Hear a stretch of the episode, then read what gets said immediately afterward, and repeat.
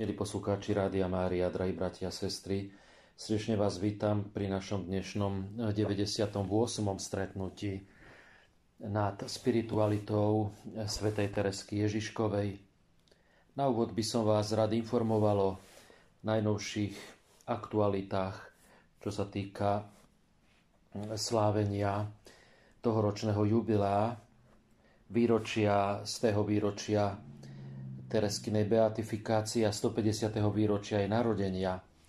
Od 20. septembra do 12. októbra eh, relikviár svätej Teresky zavítal do eh, Belgicka, kde bude vlastne takto Tereskin relikviár prítomný pri príležitosti výročia uzdravenia Márie Pelmans, ktorej zázrak uzdravenia bol uznaný ako teda zázrak pre kanonizáciu svätej Teresky.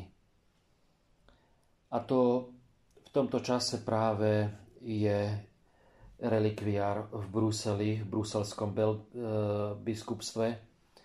Preto aj môžeme v tomto čase možno sa viac modliť aj spolu s Tereskou akoby za Brusel, za sídlo, eh, kde sídli teda úrad Európskej únie. Belgicko ako také má eh, osobitné spojenie s Tereskou. Vždy toto spojenie bolo silné a práve Belgicko najsilnejšie podporilo kandidatúru Teresky, ktorú Francúzsko predložilo do UNESCO pri príležitosti výročia jej narodenia. A tak vieme, že vlastne e, je akoby tento rok aj samotným UNESCO vyhlásený za e, rok výročia Tereskinho narodenia pretože ako v tom odôvodnení sa potom píše, že Tereska je známa po celom svete, svojimi prácami a svojim svedectvom prispieva k podpore ľudských hodnôt v službách mieru a bratstva. Jej univerzálna postava a jej vyžarovanie vo svete posilňuje posolstvo o význame kultúry ako dôležitého spojiva medzináboženského dialógu. O tomto sme hovorili, ako vlastne táto ustanovizeň OSN e, vyberá na jednotlivé roky významné osobnosti, ktoré e, si v danom roku celosvetovo, teda UNESCO osobitne akože pripomína a slávi nejaké výročie, a teda Tereska bola takto vyhlásená UNESCO a jej výročie jej narodenia, 150. výročie jej narodenia je pod záštitou UNESCO teda slávené po celom svete. Takže od toho 20. septembra e, sú relikvie v Bruseli. Predtým teda relikviár od 17. septembra prechádzal rôznymi diecézami Flámska a od 23. septembra do 8. októbra až budú relikvie v bazilike Najsvetejšieho srdca na e, Tereziansku oslavu 14 dní. Takže e, Belgicko teraz má túto osobitnú príležitosť, že môže e, sláviť aj tento sviatok 1. októbra práve v prítomnosti tereskyných, tereskyných relikví. Toľko to k tejto aktuálnej udalosti, ktorú, ktorú v týchto dňoch e, teda prežívame. A vrátime sa k rukopisu B, k tej časti, kde sme skončili pri poslednej 97. časti. A hovorili sme, alebo sme teda si sprítomňovali Tereskine slova, kde ona hovorí o tom, aké povolania, aké túžby jej malá duša prežíva. Hoci, že je taká maličká, chcela by osvecovať duše ako proroci, učitelia církvy, že v sebe prežíva povolanie byť apoštolom, chcela by byť súčasne ohlasovateľom Evanielia na všetkých piatich svetadieloch, byť misionárom a preliať za Ježiša svoju krv do poslednej kvapky. Tereska, keď takto opisuje svoju túžbu po mučenickej smrti, tak si môžeme priblížiť, že nad všetky povolania, ktoré Tereska v sebe akoby cíti, si žiada najmä mučeníctvo. Všetky mučeníctva, pretože to je vrchol lásky, ktorý zahrnie všetky tieto povolania, ako to teda uvádza v tomto svojom rukopise v tomto liste, ktorý adresovala svojej sestre Márii. Ale ona už vo svojom zasľúbení, teda pri svojich sľuboch 8. septembra roku 1890 napísala Ježišu, nech zomriem za teba mučenickou smrťou, mučenictvom srdca alebo tela, alebo obidvomi. Tereska, nehľadiac len na Janus Arku, sa stretla s rôznymi mučenictvami, teda formami mučenictva na ceste po Taliansku, keď tam teda bola so svojím otcom, aj so svojou sestrou Selinou na púti, a kde sama teda Tereska potom konštatuje, že Rím je v prvom rade zem skropená krvou mučeníkov.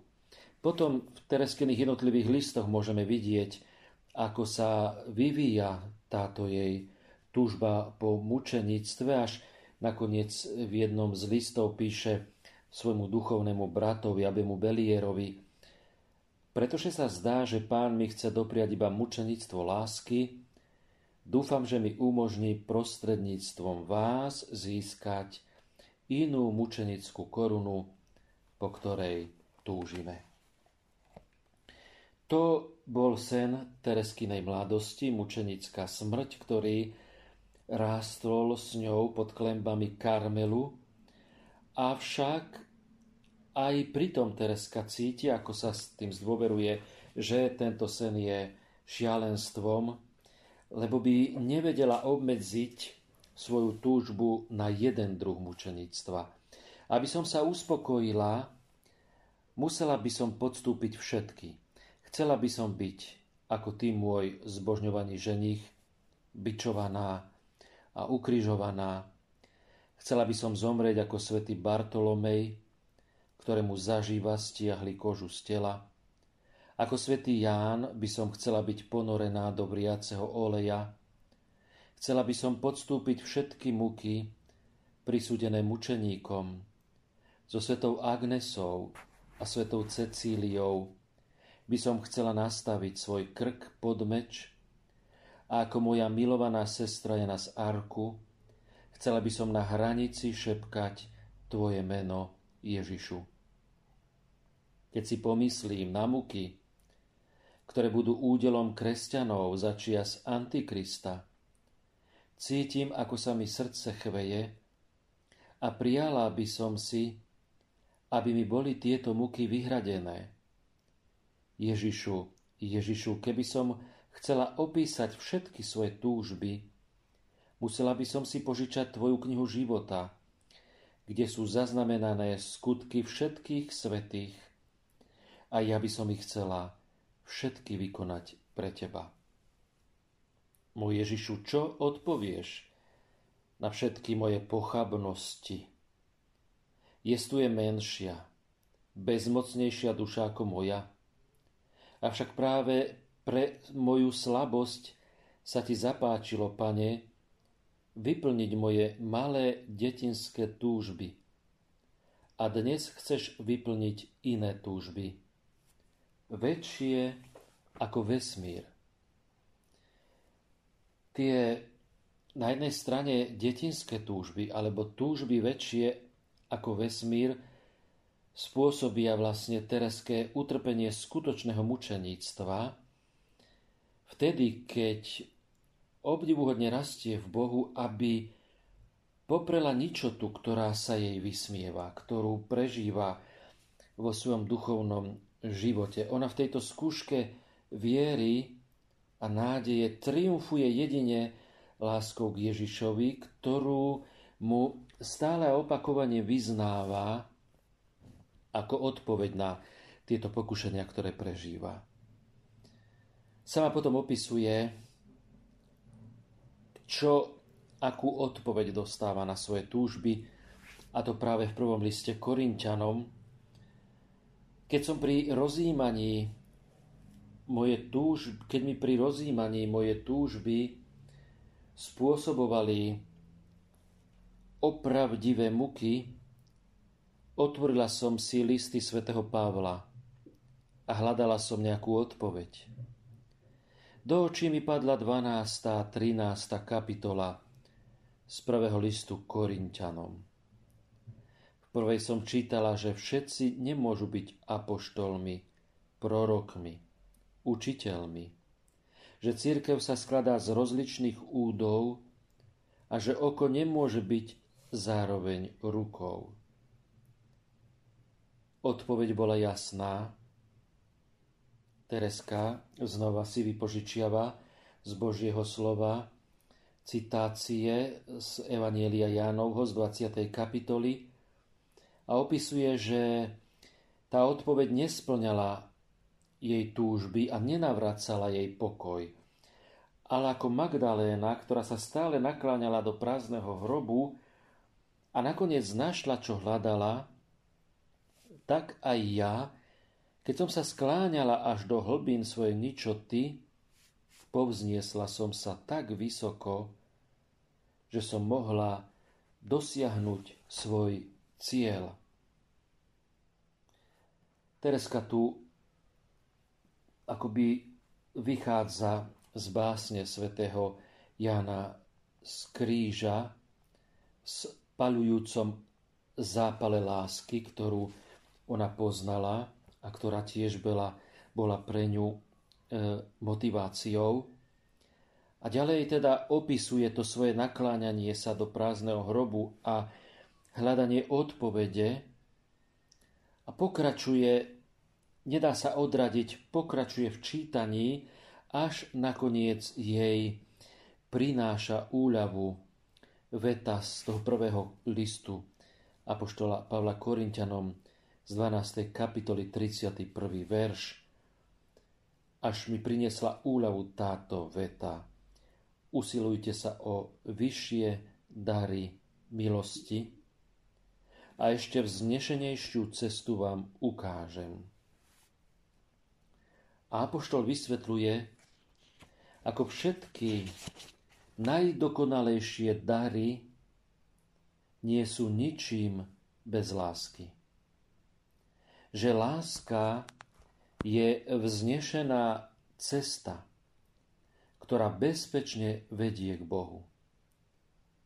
A tak Tereska zvoláva, konečne som našla pokoj, keď som uvažovala o mystickom tele církvy, je to jediné použitie tohto výrazu v celom Terezínom diele.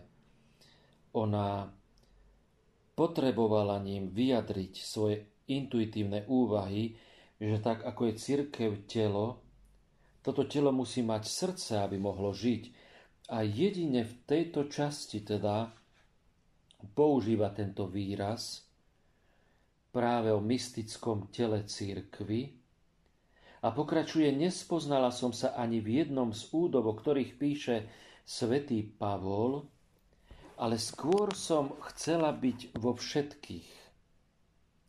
Láska mi dala kľúč k môjmu povolaniu.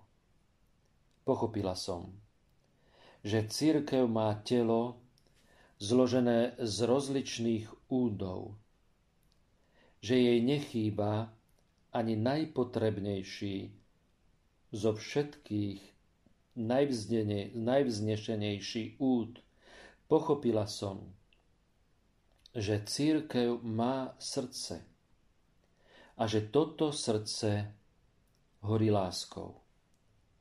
Pochopila som, že iba láska udržuje údy cirkvy v činnosti. Že keby láska vyhasla, apoštoli by nehlásali evanielium. Mučeníci by sa zdráhali prelievať svoju krv. Pochopila som, že láska obsahuje všetky povolania.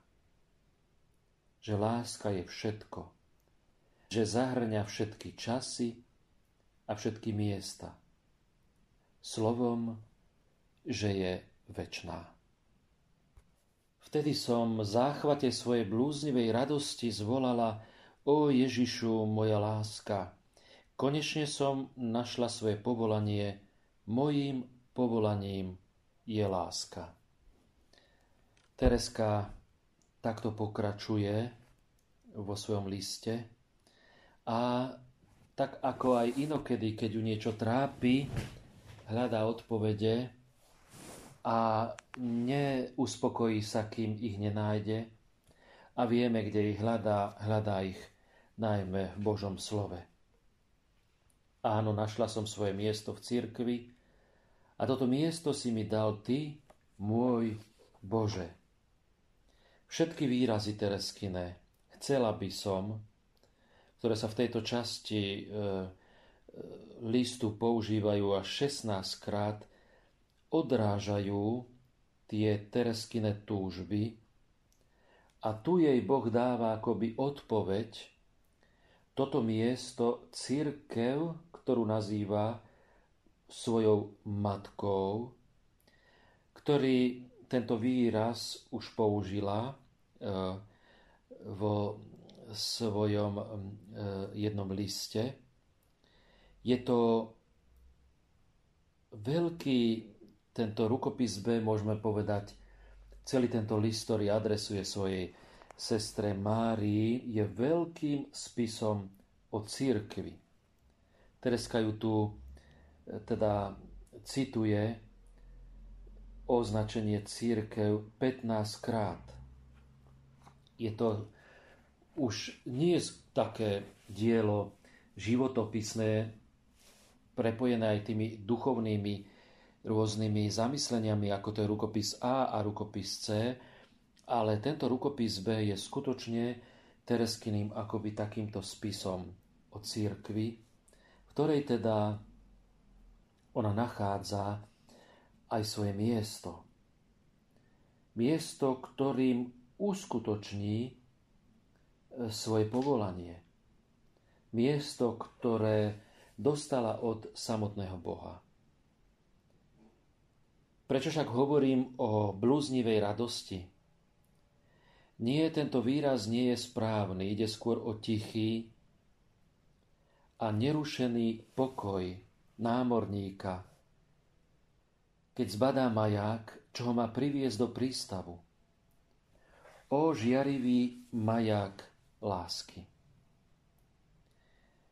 Maják žije a oživuje ho vlastný plameň, ako ľudské telo oživuje srdce a mystické telo zase oživuje láska, tak Tereska práve tu používa toto označenie majáku, ktorý žije, ktorý je oživovaný vlastným plameňom.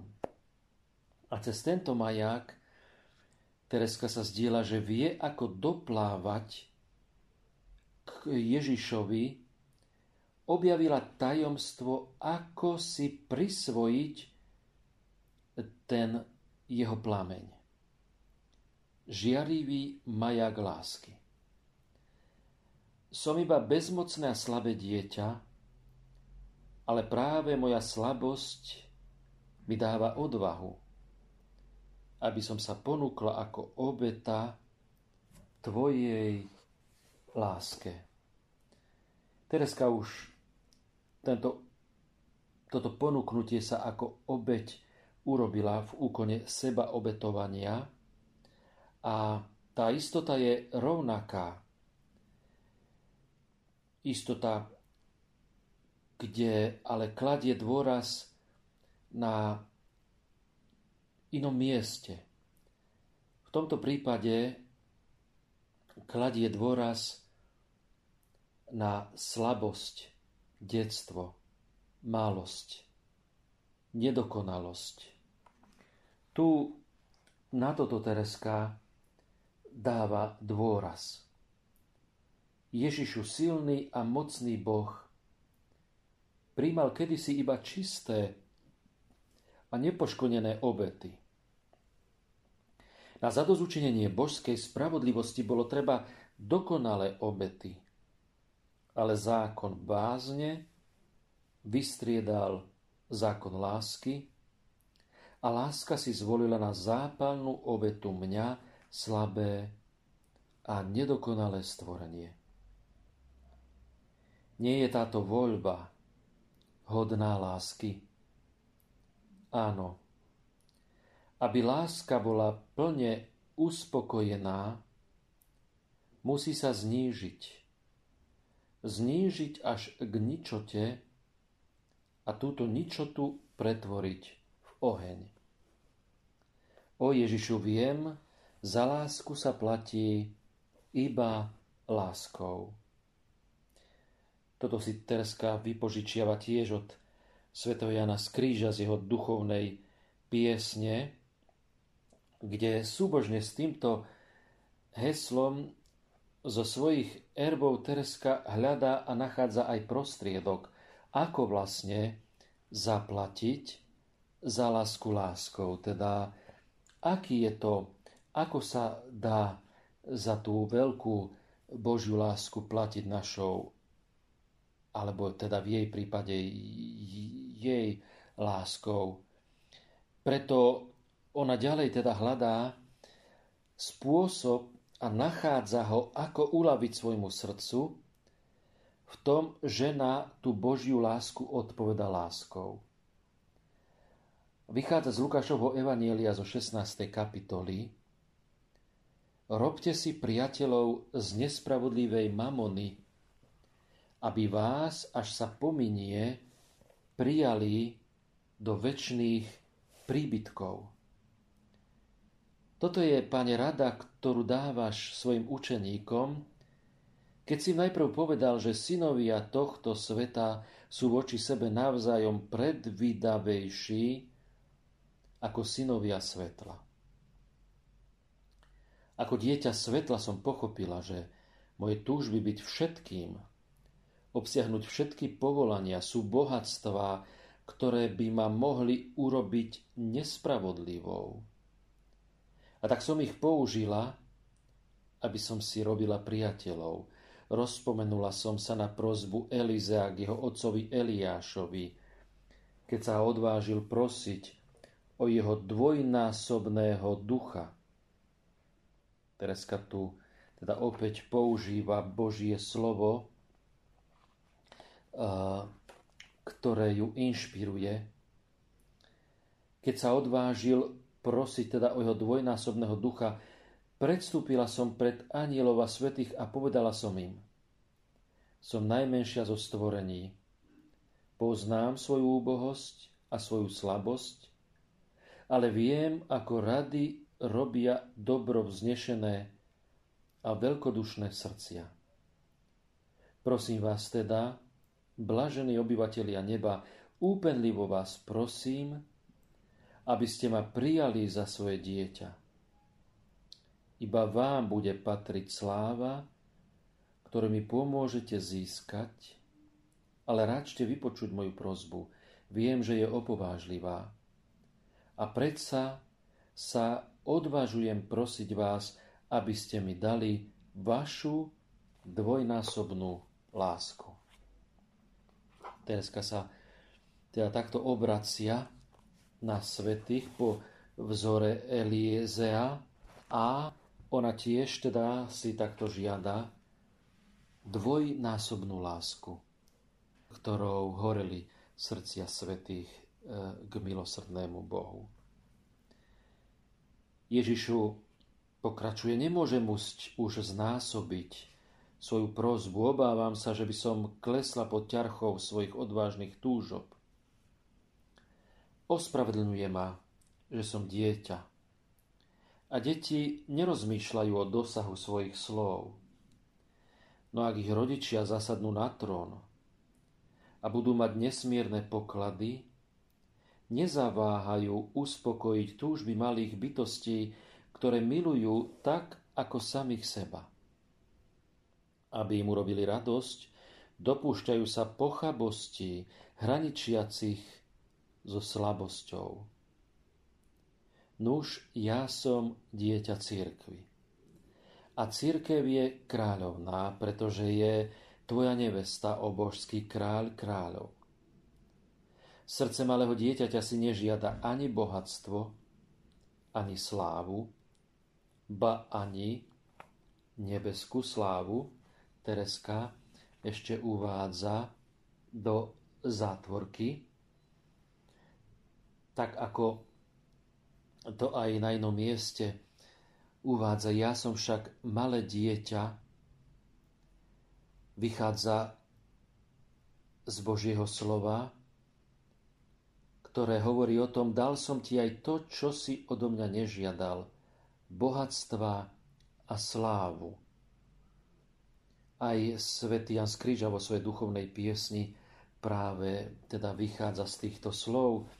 A Tereska teda zdôrazňuje, že chápe, že sláva právom patrí bratom, anielom a svetým. A slávou toho dieťaťa, za ktoré sa Tereska pokladá, bude odbleskom slávy, ktorá vytriskne z čela matky tohto dieťaťa. Ono si žiada lásku. Vie iba jedno, milovať teba Ježišu. Veľkorysé činy má zakázané, nemôže hlásať evanielium, prelievať svoju krv. A čo na tom, jeho bratia pracujú na miesto neho a ono, malé dieťa, zostáva celkom blízko trónu kráľa a kráľovnej, miluje za svojich bratov, ktorí bojujú.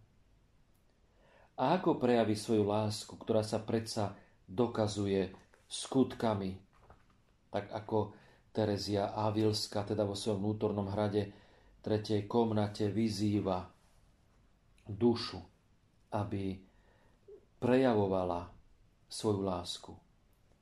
Nuž malé dieťa bude sypať kvety. Svojou vôňou bude zahalovať kráľovský trón, bude spievať strieborným hláskom pieseň lásky.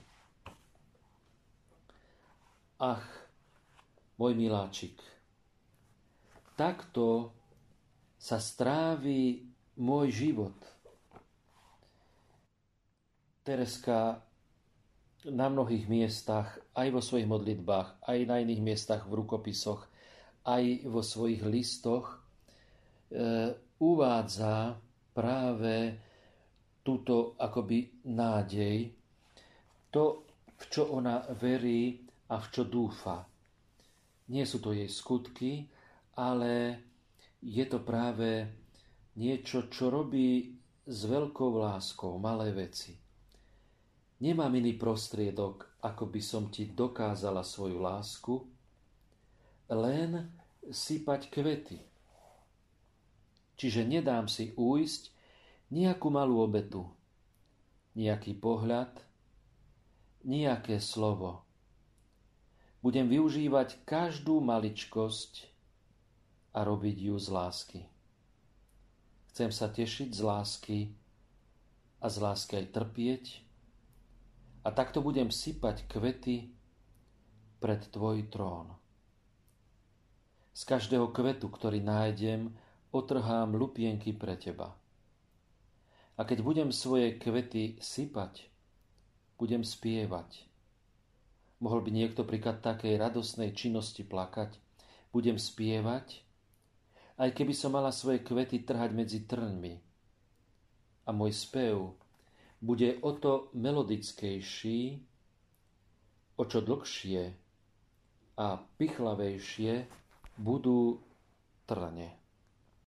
Tereska vo svojich úvahách ide ďalej a reakciou aj, aj na to a vôbec aj uvažovaním, akým aj Terezia Avilská vo svojom vnútornom hrade prechádza, tak aj ona sa pýta, na čo vlastne budú Ježišovi jej kvety, jej spev. Kvety, ktoré bude hádzať, ktoré bude teda sypať, ktoré bude odtrhať, aj keby ich mala trhať medzi trňmi.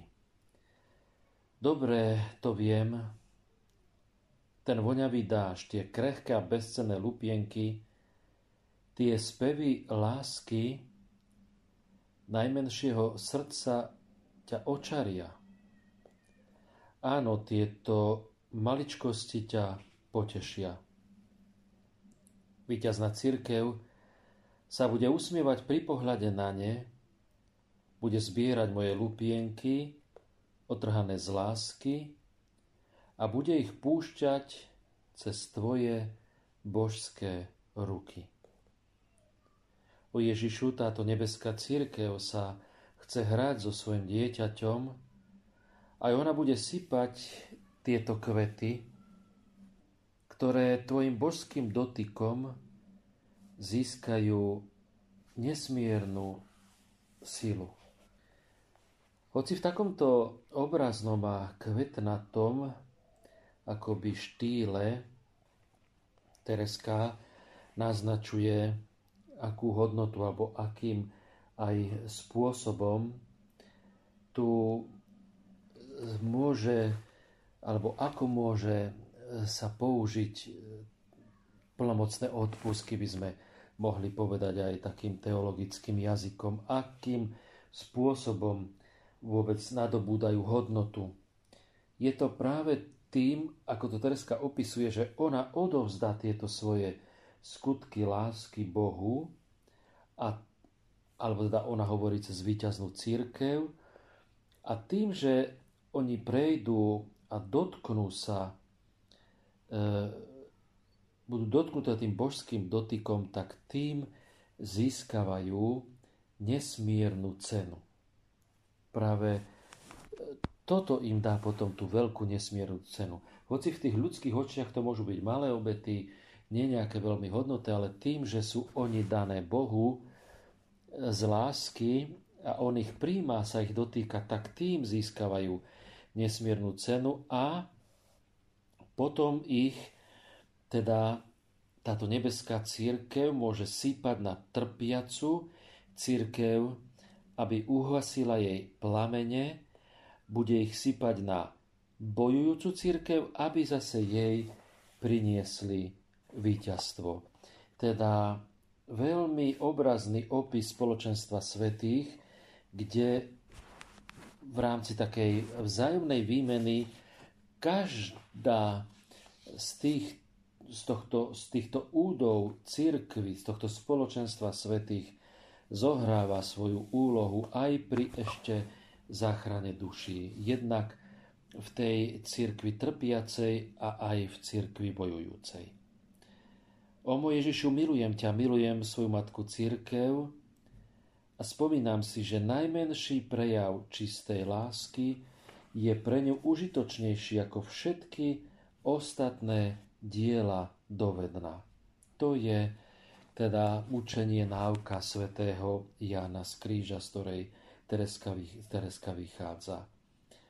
Ale je v mojom srdci skutočne čistá láska. Nie sú moje nesmierne túžby snom ošialom. Ak je to tak, Ježišu, osvieť ma. Veď vieš, že hľadám pravdu. Je to Terezína konštanta. Ona neverí ilúziám, ale je si vedoma osvietení, ktorých sa jej dostalo. Vytvorila veľmi silné puto medzi pravdou a pokorou. Nachádzame aj v rekreáciách tento jej odpis. A toto puto jej vydržalo až po smrteľné lôžko, kde sama potom v deň svojej smrti, ešte keď dokáže e, vysloviť slova, konštatuje Áno, zdá sa mi, že som vždy hľadala iba pravdu. Áno, pochopila som pokoru srdca. Toto je teda spojenie, ktoré Tereska nachádza a ktoré aj prežíva. Ona hľadá pravdu. Ona nechce mať akoby na prvom mieste nejaké svoje presvedčenia, ale vždy ich konfrontuje a vždy je ochotná sa ich aj zrieknúť alebo napraviť, keď pri tom hľadaní pravdy prichádza na niečo nové. Ak sú moje túžby opovážlivé, zažen ich, lebo tieto túžby sú pre mňa najväčšími múkami. Avšak ja to cítim, Ježišu. Ak nebudem smieť raz dosiahnuť najvyššie končiny lásky, po ktorých som dychtila, potom som zakúšala väčšiu slasť v mojom mučenictve, v mojom šialenstve, než akú budem zakúšať uprostred radosti nebeskej vlasti. Iba že mi zázrakom odnímeš spomienku na moje pozemské nádeje. Nechaj ma teda počas môjho vyhnanstva zakúšať slasti lásky. Nechaj ma vychutnávať sladkú trpkosť môjho mučeníctva. Ježišu, ak je taká lahodná už túžba milovať ťa, Aká potom bude blaženosť mať lásku a kochať sa v nej? Tereska, musíme si uvedomiť, že keď píše tento svoj list, tento označovaný rukopis B, ona neprežíva nejaké, e, by sme mohli povedať, také šialenstvo nadvznesené mimo nejakých ťažkostí, nejakú eufóriu lásky, by sme mohli povedať, ale ona naozaj sa nachádza v tom učeníctve duchovnom aj telesnom.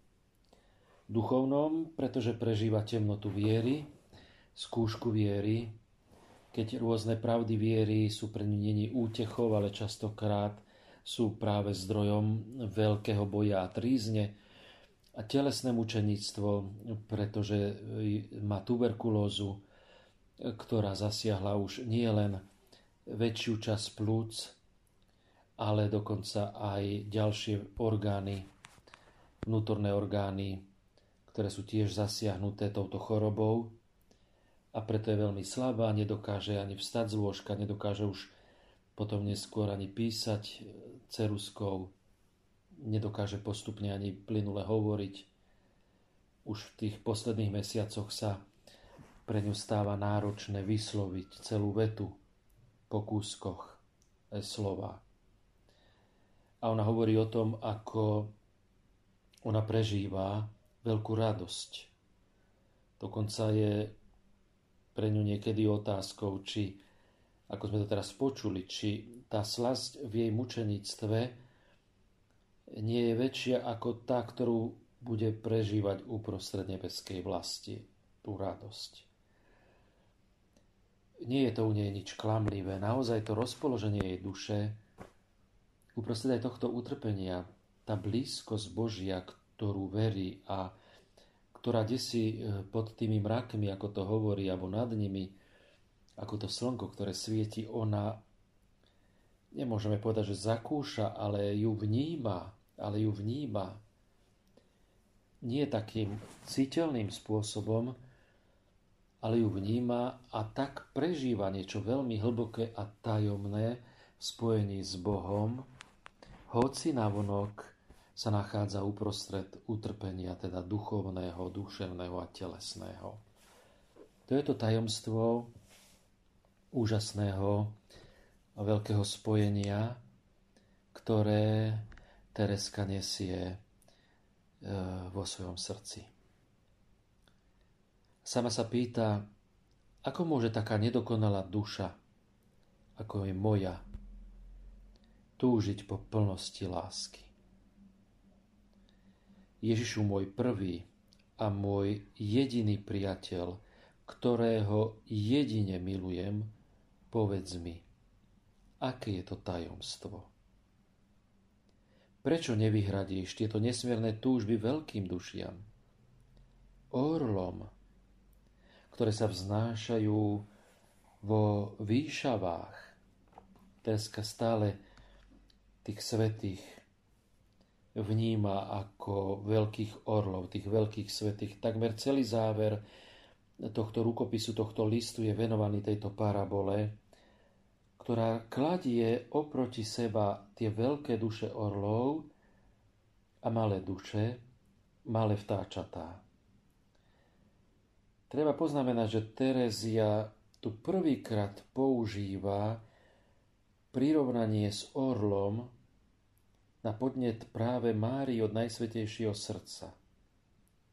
Orola vtáča pochádzajú nepochybne do života Terezie z Avily, Avšak orly, to označenie svetých, sa vyskytovali aj v kázni monsignora Landrojta, ktorý na konci toho živého plameňa lásky, ktoré bolo vtedy vydané, tam bolo teda aj napísané.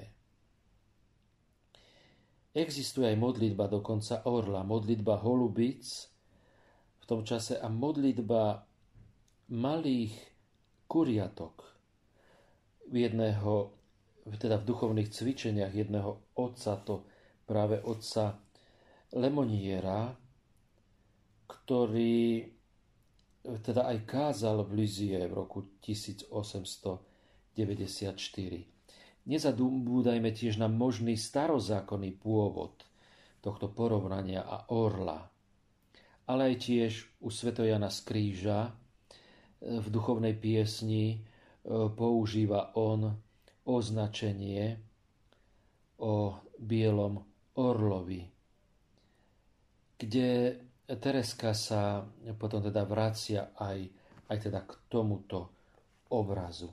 Takže ona pod vplyvom týchto rôznych obrazov si vytvára to označenie jednak pre tých veľkých orlov, veľkých svetých a ktorí teda sa vznášajú vo výšinách a potom sú tu teda tie slabé vtáčatá, ktoré zase sú pokryté iba ľahkým páperím. A toto prirovnanie Tereska teda takýmto spôsobom používa, ktoré tiež aj o tých vtáčatách hovorí vo svojom spise Sveta Terezia Avilská. Nie som orol, Tereska konštatuje, mám iba jeho oči a srdce, lebo napriek svojej nepatrnosti sa odvažujem upierať zrak na božské slnko. Slnko lásky a moje srdce cíti v sebe všetky túžby orla. Teda Tereska akoby e, akoby má tie túžby, má také pohľady, ako majú aj duše týchto, týchto veľkých svetých. A ona sa odvažuje takto upírať zrak na božské slnko. Slnko lásky. Vtáča by chcelo vzlietnúť k žiarivému slnku, ktoré očarúva jeho oči, chcelo by nasledovať svojich bratov orlov, ktorí sa vznášajú k božskému ohnisku Najsvetejšej Trojice, ale bohužiaľ nedokáže nič iné, iba dvíhať svoje krídelka, ale zvlietnúť nie je v jeho malej moci. Je to aj v Tereskiných básniach, kde to môžeme vidieť, ako sa Tereska posúva v tom svojom myslení. V rokoch 1895-96 hovorí o výťahu k tomu na nebo vzatiu, a stotožňuje sa tak s Janom z kríža v básni, kde vo svojom biblickom zošite ona cituje a predsa bola tá práca taká namáhavá, že môjmu letu chýbala sila. Avšak láska vyvinula také úsilie, že som mohla dosiahnuť svoj cieľ. Teda je to Tereskin posun aj v tom, že akoby sa posúva od toho výťahu k tomu jej uvažovaniu, že láska sa dokazuje skutkami a teda aj tá dobrá vôľa je prejavom toho, čo robí tuto, v tomto obraze to akoby vtáčatko, ktoré aspoň sa snaží a naťahuje tie svoje krídelka, aby mohlo vzlietnúť. Čo sa s ním stane, keď ono takto teda naťahuje nie je v jej moci vzlietnúť? Má zomrieť od žialu nad toľkou bezmocnosťou? O nie, odpoveda Tereska. Vtáča sa nad tým nermúti. S odvážnou odovzdanosťou chce naďalej uprierať zrak na svoje božské slnko. Nič ho nemôže zastrašiť, ani vietor, ani dážď. A keby temné mraky zastreli hviezdu lásky, vtáča nezmení svoje miesto, Vie, že nad mrakmi stále žiari jeho slnko a jeho jas sa nemôže ani na okamih zatemniť. Teda, bratia, sestry, tu ukončíme naše dnešné rozprávanie. Blížime sa k záveru rukopisu B a keďže náš čas sa naplnil, teda vidíme, ako aj Tereska nám tu opisuje to svoje snaženie, aj to, ako naráža na svoju ohraničenosť, na svoju malosť, slabosť, a napriek tomu pokračuje na svojej ceste po svetosti, po, na svojej ceste po nájdení Boha, na svojej ceste po zjednotení sa spolu s ním. Prosme ju v tomto čase, keď sa blížime k oslave jej sviatku, aby nám vyprosovala potrebné svetlo milosti, silu, odhodlanie a nádej aj pre nás tomto čase. Páter Branko Jozef Tupy z komunity Kráľovnej pokoja.